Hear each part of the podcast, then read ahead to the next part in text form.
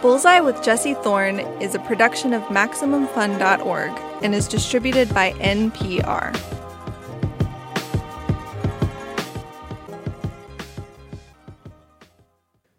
It's Bullseye. I'm Jesse Thorne. Betty Davis died earlier this month. She was 77 years old. She was the very definition of a musical cult hero. She never cut a hit record, but her influence is still strong today. Davis made music that was uncompromising and raw. Her style was somewhere between Screamin' Jay Hawkins and Sly Stone visceral, aggressive, and absolutely peerless. Her songs and voice were bold and uncompromising and often very sexual. And she recorded those songs at a time when, well, when women didn't really do that kind of thing.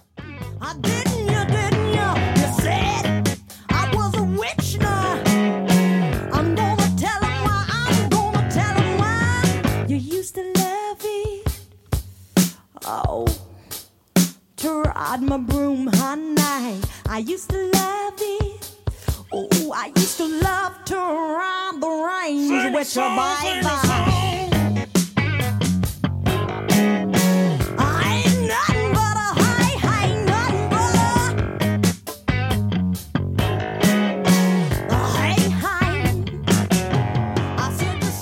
Davis was absolutely unforgettable. You just heard her music. You probably got a sense of that. But she also looked, if anything, even more outrageous. Like a funky Barbarella with a two foot wide afro. At home on a motorcycle, or for that matter, a spaceship. Her band was the best of the best.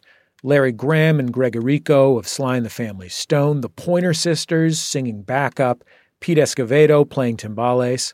Neal Schon and Buddy Miles playing guitar. Even her husband was influential. That's Betty Davis, as in Miles Davis. They say she convinced him to listen to Sly and the Family Stone and make Bitches Brew. Betty put out the sum total of her records in about three years' time. Four albums, each a classic. And she wasn't just singing on them, she was in charge. She wrote and produced the records at a time when not many women had the chance to do that. And then, in 1980, she stopped. She retired from music completely. She moved back to Pittsburgh, where she grew up. She didn't do interviews, she didn't play reunion shows. As far as the public was concerned, she disappeared completely. She was like a ghost. At one point in the late 90s, a Scandinavian fan had to track her down in the Pittsburgh suburbs and show up at her front door with a check from ASCAP for back royalties for a few hundred thousand dollars. That's how off the map she was. When I talked to Davis in 2007, Light in the Attic Records was re releasing her discography. They'd had to track her down to get the rights, and she hadn't done any press in about 25 years. Davis agreed to talk with me if I called the record label and they patched me through to her. She didn't want to go to a studio. She didn't want anyone to have her number or her address. It was a strange experience to call one of the boldest and most outrageous voices in pop music history and have a gentle, quiet, delicate older woman answer.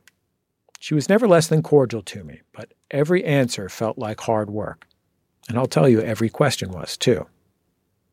It's one of those interviews, though, that you never forget. Not least because after I did it, I got about an email a month for what's now, what, 15 years from someone whose life Betty's work had changed, begging to be put in touch with her just so they could send her a note of thanks or tell her what she meant to them.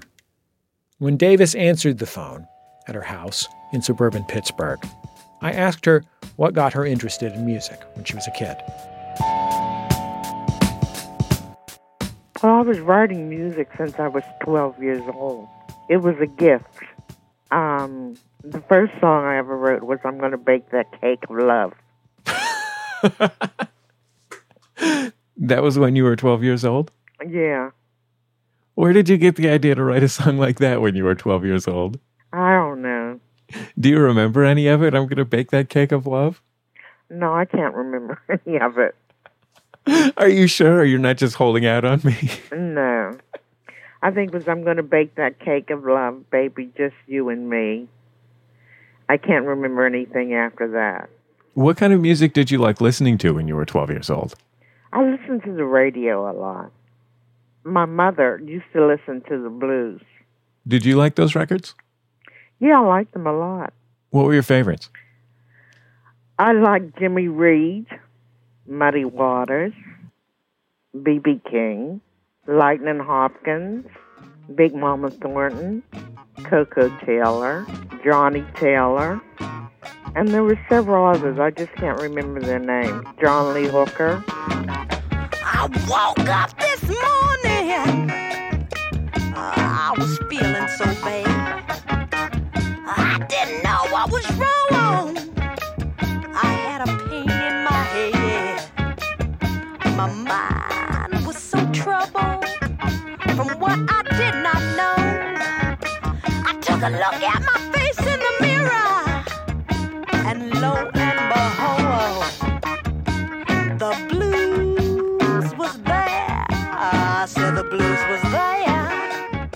So you were born in 1945. So when you're 12 or 13 years old, that's the late 50s, kind of the dawn of the um, rock and roll era. What did you like about those blues artists? Their rawness, the simplicity of their records. Are there any records that you remember in particular, like ones that stand out? Jimmy Reed's I'm Going to New York. And there's a man down there, maybe your man, how do I know? Lightning Hopkins, my brand new automobile. What was it about those? Well, the lyrics, they were really simple lyrics, you know. Th- There wasn't that much instrumentation. There was um like um on Jimmy Reed's I'm Going to New York, there was like drums, bass, and guitar. There wasn't any keyboards. On Lightning Hopkins, my brand new automobile, there was just um guitar and him singing. How were you uh, writing your songs? Were you writing lyrics or, or melodies as well? I was writing lyrics, and the melody would come with the lyrics. They would come together. Did you ever perform at the time? No, Did you think of yourself as a performer?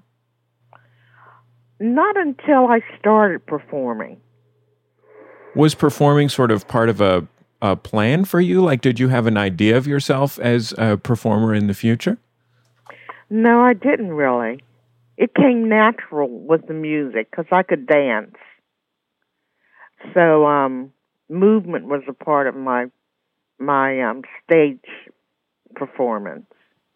So you grew up initially in uh, North Carolina, right?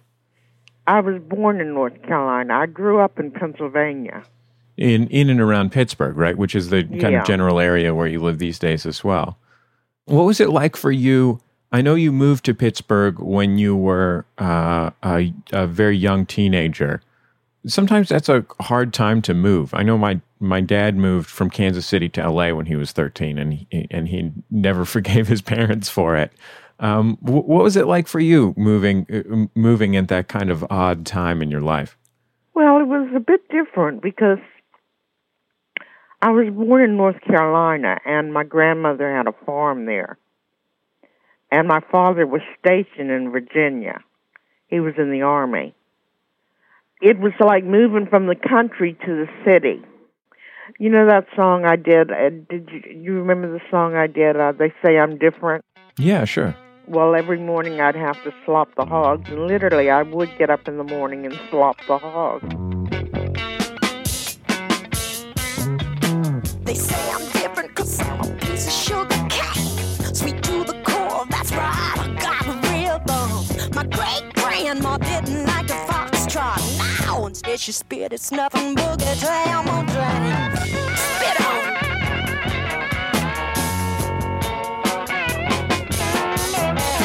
They say I'm different cause I eat chitlins. I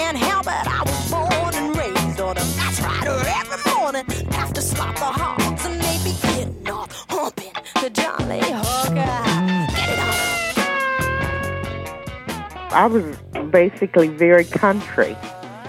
a country girl, and we moved to Pittsburgh. We moved to Pennsylvania, and that was really the city. It was much better for me. I got to play with with children. Where we lived at, there was no houses near us, and I got to play with children, other kids. I got to go like to the community center and things like that. And that's why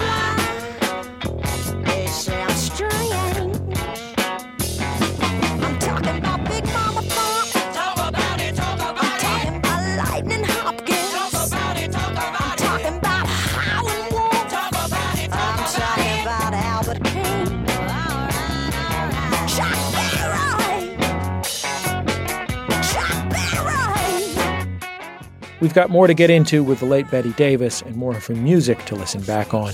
Back in a minute, it's Bullseye from MaximumFun.org and NPR. They say I'm different. That's why you think I'm strange.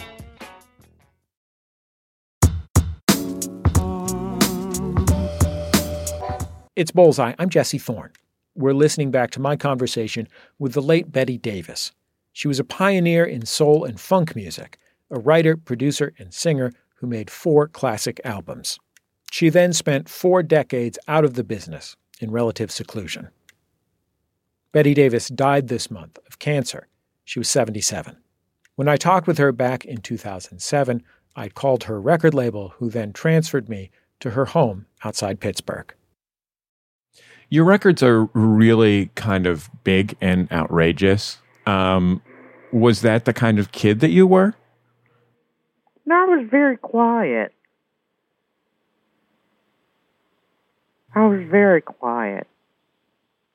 I'm more of an introvert. Where do you think that kind of big outrageousness on stage and, and on record come from? Well, I guess it was just my personality. You mean like a part of your personality that you didn't express in, in your day to day life? Yes. What, what, what was that like? Just to tell me, describe for me a little bit about like what you were like when you were performing on stage or, or performing on record or, or writing songs. Well, I was more outgoing, very noisy, lots of movement on stage. Did you express that side of yourself anywhere else than on stage or on record?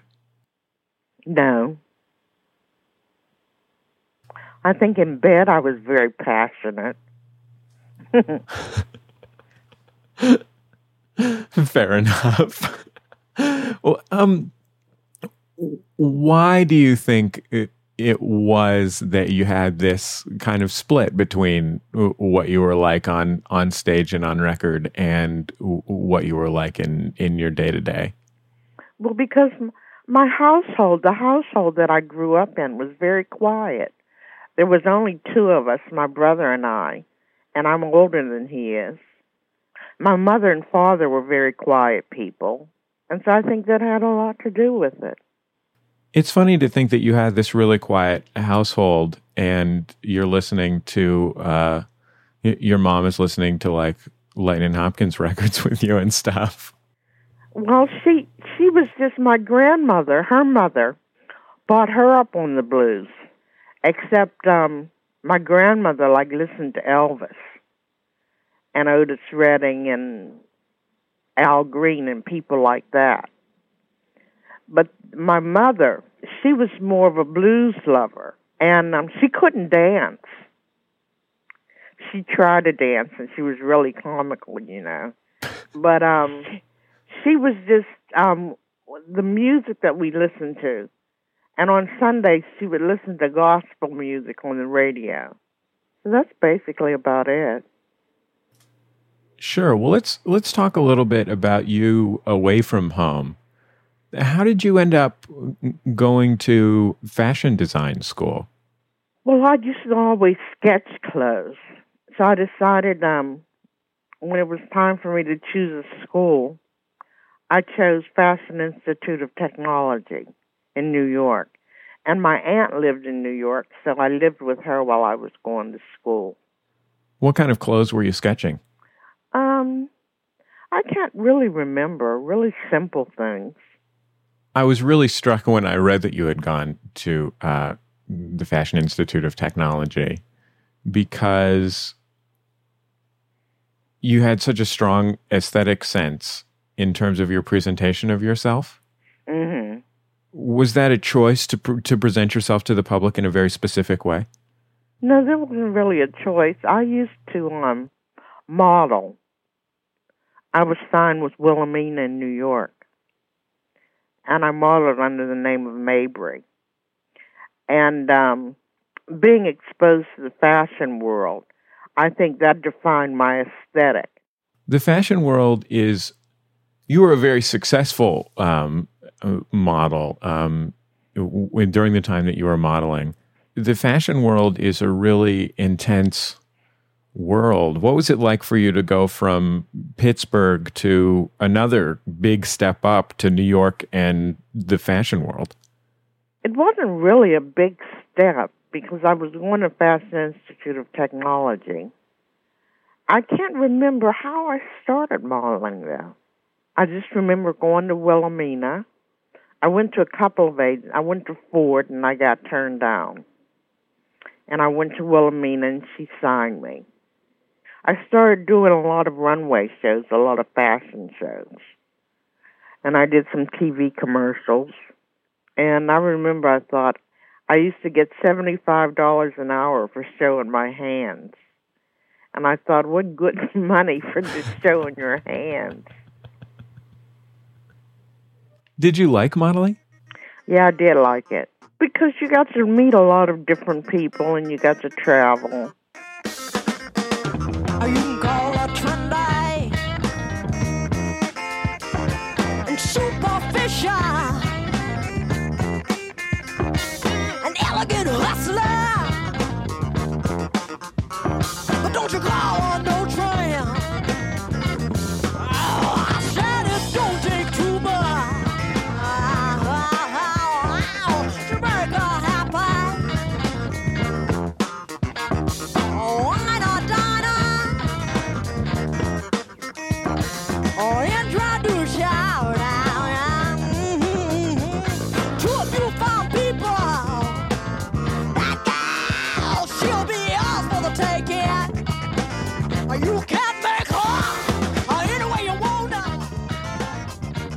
How old were you when you started to get involved in the uh, in the sort of the club scene, and eventually, eventually you started running actually your own nightclub? How did all, how did all that come up, come about?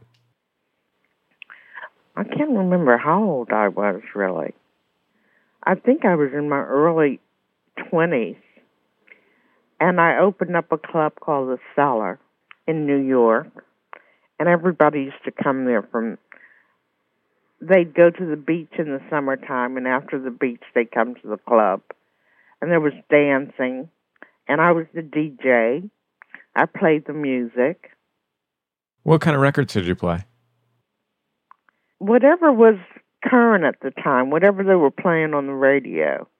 It's so funny to me to think of you in this situation. I mean, you're you're such a uh, a quiet and introverted woman with this other side that's so um, so kind of outre, such a big thing. You know what I mean? Were you comfortable in those kind of super social uh, club wild situations of the late '60s?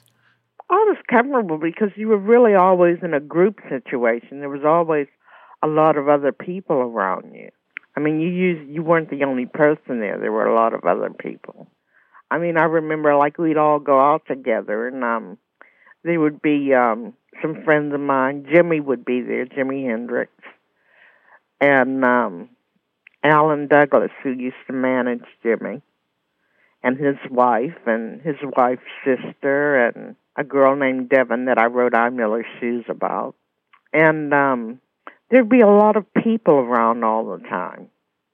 You mentioned Devon Wilson, who uh, about whom you wrote "Stepping Out in My I Miller Shoes." Tell me a little bit about your your friendship with her.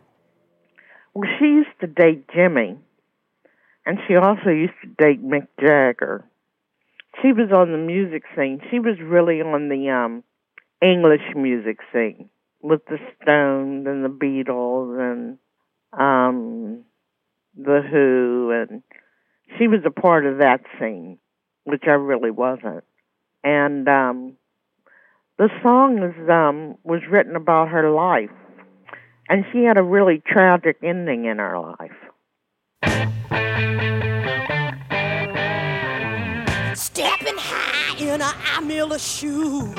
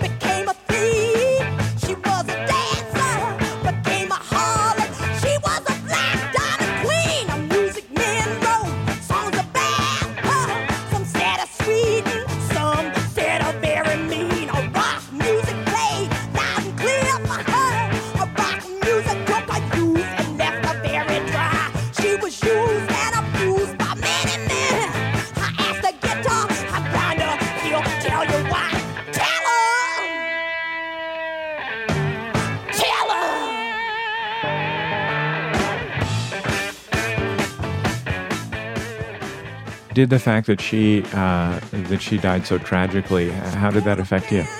Well, I was very sad because we were very close, and it made me really sad. I mean, Jimi had just died, and she died right after him.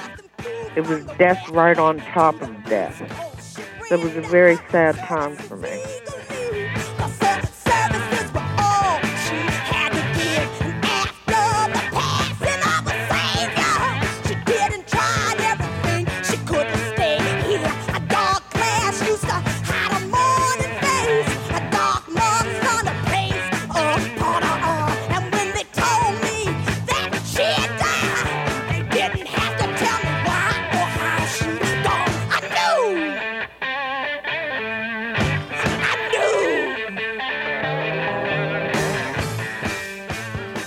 How did you respond to all that sadness, all those tragedies?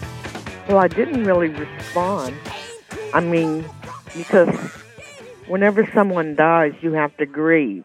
And um, I did a lot of grieving because they were dying and they were very young, you see. There's this kind of uh, frivolity to, you know, a bunch of young people, especially ones as uh, kind of extraordinarily successful as uh, you and many of the people that you were hanging out with were, kind of going out and having fun and doing stuff that's expressed in that song. Um, but then death is like such a I mean, there's just no way to. There's just no way to kind of ignore that. You know what I mean? Did it make you? Did it make you think differently about you know your own kind of lifestyle and, and what you were up to? No, because I didn't get high in the 60s. Devon died of an overdose. So, um, my connection with the 60s was just really a musical connection, I guess. When you say that you didn't get high, you you really didn't get high at all. No, I didn't get high at all Why did you make that choice? Because I didn't feel that I needed to. Was it hard not to? No, when everybody started to get high, I'd leave. Yeah. I know the exact situation that you're describing. I can only speak from my own personal experience, but hmm speaking as someone who I, you know, I myself, um, I don't even drink. That's still kind of a hard thing when um, you get to that point where it's like either you're in or you're out, and you have to leave. And I imagine it must have it must have been. I know it's been difficult for me at times, and I imagine it must have been kind of difficult for you. It wasn't really difficult. I'd just leave. I didn't want to be a drag, you know, or a party pooper, or um, someone that would be there observing. So I would just leave. Let's talk a little bit more about your music. At what point did you decide that you wanted to be a, a music performer? Well, I never decided that I wanted to be a performer. I always wanted to be a writer. And um, I wrote Uptown to Harlem by the Chambers Brothers. And um, a group called the Commodores. Their manager um, got in contact with me because the guy who used to write my lead sheets for me, Sam Herman, who's departed now, told him about me, and the Commodores needed um someone to write for them because they wanted to get a deal with Motown. So I uh, wrote some songs for them, and the songs were submitted to Motown. Motown signed them, but um, I couldn't work out a writer's deal with them for financial reasons. So I was left with a lot of songs that I had written for a group like Walking Up the Road was written for a group. Game is My Middle Name was written for a group. The group being the Commodores. And um, that's how I got in the business.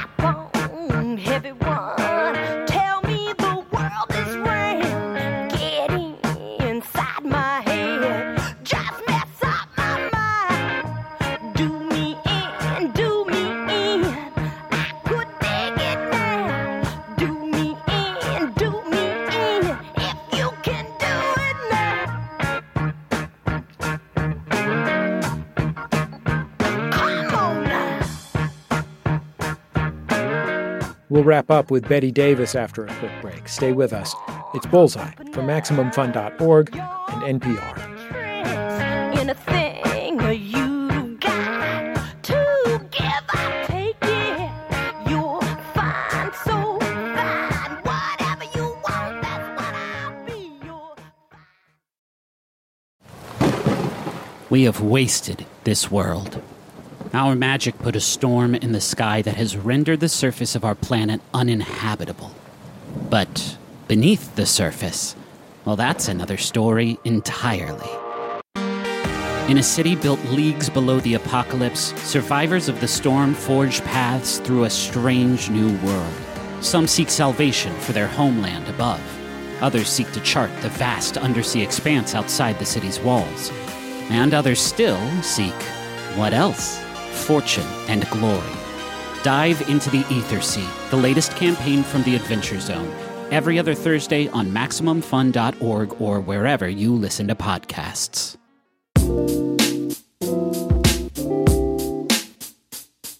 This is Bullseye. I'm Jesse Thorne. We're listening back to my conversation with the late singer Betty Davis. How did you get your first record deal? How did you cut that first that first album? Well, what happened? Michael Lang. I, I was introduced to Michael Lang by a guy named Paul Ford, who was a West Coast rep for Just Sunshine Records at the time. Michael Lang, who had done the Woodstock movie, the film. Paul Ford told him about a young lady that had written a lot of songs and was looking for a writer's deal. So I signed with Just Sunshine as a writer. Not really. I I signed with I went to Just Sunshine as a writer and it all changed and I signed with them as an artist. How did it change? Well, I went into the studio and I laid down some tracks. Michael Lang heard the tracks and he played them for a man called Bob Krasnow. I don't know if you know who he is. And Bob told him, She's like a, a female Dr. John. And you should sign her. So Michael signed me. What did you think about becoming an artist at the time? I didn't really think about it. I was just really fortunate to have gotten a record deal. So I really didn't think about it too much. Were the performances in the first song demos that you cut as big and strong as the performances that are on your albums? The first album was considered to be a demo, part of the first album. And then afterward, I got into the album, Michael heard the tapes. Then I was signed as an artist. So you had cut the you had cut the whole thing as as song demos? I had cut half of it. That's amazing to me. Where did you find it in yourself to give these kind of performances when you, uh, to that point, really hadn't been a performer? It was just natural. It came naturally. Everything I read about you and your career, everybody who's who's talking about working with you describes that you had a really strong vision for what you wanted your records to sound like. I did, yes. How did you want your records to sound? What was that vision? Well, I wanted wanted to, there to be a purity in the sound, not a lot of um, gimmicks or anything like that. I just wanted the sound to be pure. You had two kind of really amazing bands on the records. How did you get all these folks on board? Errico, produced the first album, he got all the musicians together for me. He was uh, at the time was just coming off being the drummer in Sly and the Family Stone, which is about as prestigious a gig as you could have. Yeah. And the other band consisted of my family members. Have you listened to the records that you cut since the uh, late 70s or so when you left the music business? Yeah. Do they sound different now to you than they did then? No. Are you happy with them? Yes. What are you most proud of on them? I mean, not just in terms of a song, but wh- what do you like about them? I like the structure of the tune. The lyrics I really like. He was a big freak. I used to beat him with a turquoise chain. Yeah.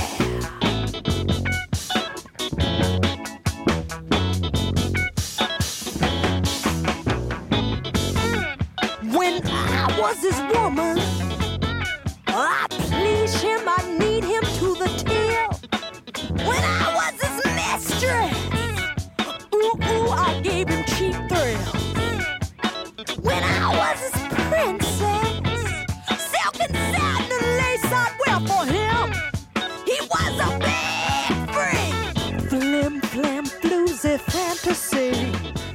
Do you still write?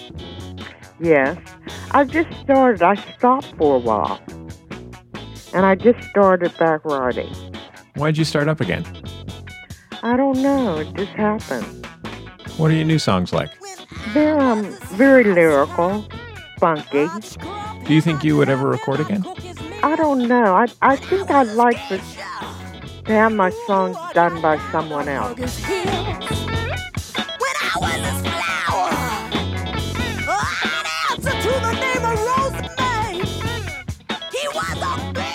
Betty Davis. There will never, ever be another one like her. If you're interested in Davis's life and career, well, you can start with her records because they are spectacularly good. Just about as good as it gets. There's been some great writing about Davis. I, I particularly recommend the work of uh, my friend and sometime NPR and Maximum Fun colleague Oliver Wang. Uh, he wrote a great remembrance of her for NPR. He also wrote the liner notes on these 2007 reissues. In fact, he was the only other person who had interviewed her when I interviewed her in the preceding 40 years. So, thanks 15 years ago to Oliver for chatting with me about what it was like to talk with her before I got on the phone with her. If you'll permit me a personal reminiscence, um, Davis's records always reminded me of a very special person in my family, my Aunt Claudia, who was every bit as outrageous as Davis was and brilliant. And um, some years ago, I was talking to my mom, and my mom was telling me about how much she and Claudia used to love listening to Betty Davis. And so uh, Claudia passed away right at the beginning of the pandemic. Um, she was from a similar generation as Davis. And my mom told me that they always joked that, that this Betty Davis song was Claudia's personal theme song. No, I don't want to love you. Cause I know how you are. That's why I've been staying away from you. That's why I haven't called you. Cause I know you could possess my body. I know you could make me scrawl. I know you could have me shaking. I know you could have me climbing walls. Uh, that's why I don't want to love you.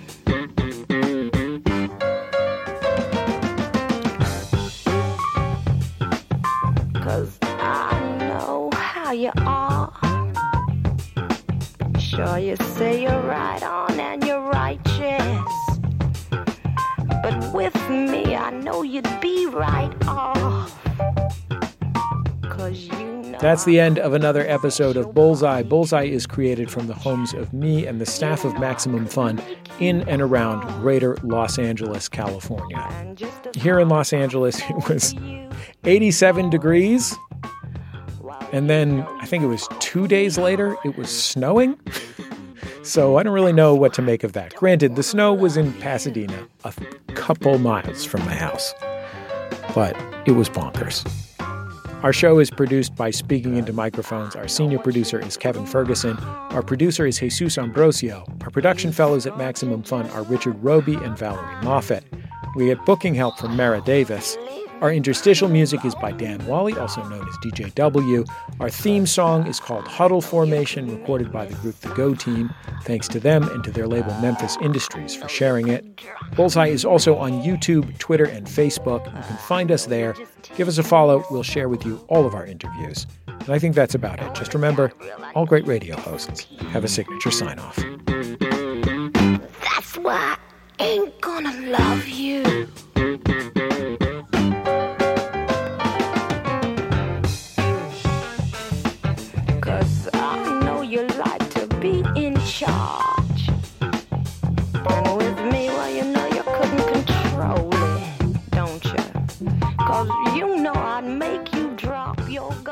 Bullseye with Jesse Thorn is a production of MaximumFun.org and is distributed by NPR. Make you